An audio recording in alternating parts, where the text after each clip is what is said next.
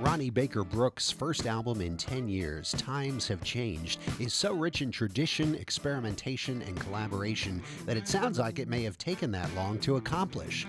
Brooks's guitar groundwork fuses blues and R&B, some rowdy, some smooth as silk, working with a band of Memphis royalty who were backup players for Al Green in his heyday.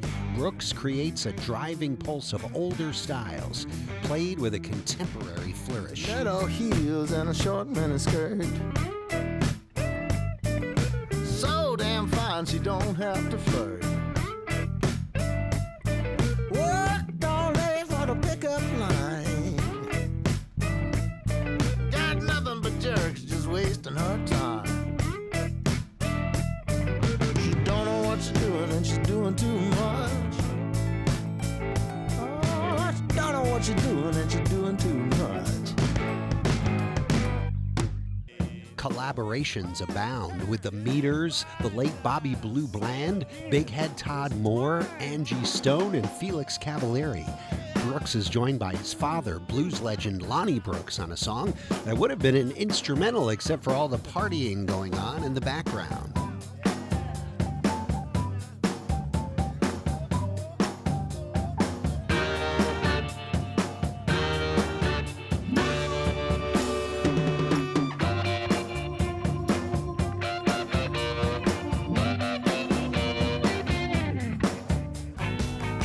His song selection, like his guitar playing, is versatile. Some are original, others written by Curtis Mayfield, Robert Cray, and on a Joe Tex song, Steve Cropper plays guitar on the song he did originally back in the 60s. Ah, show me a man that's got a good woman.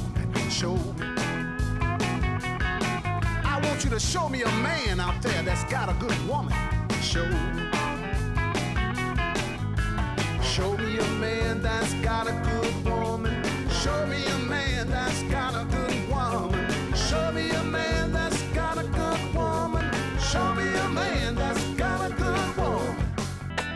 Produced by Steve Jordan, Times Have Changed is meant by Brooks to be a bridge between traditional and modern blues and R&B, authentic enough for purists, but freewheeling enough to include other styles of music.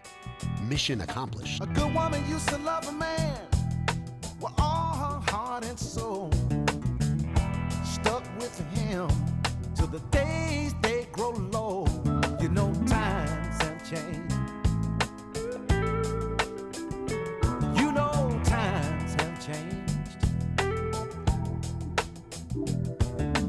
Nothing remains the same.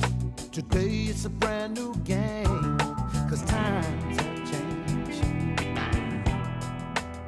Oh no. Times Have Changed by Ronnie Baker Brooks. It's the CD of the week on Out of the Box. Listen for songs from it Monday through Thursday, 7 to 9 p.m., Saturday afternoon from 1 to 5, and on demand at whrv.org slash out of the box.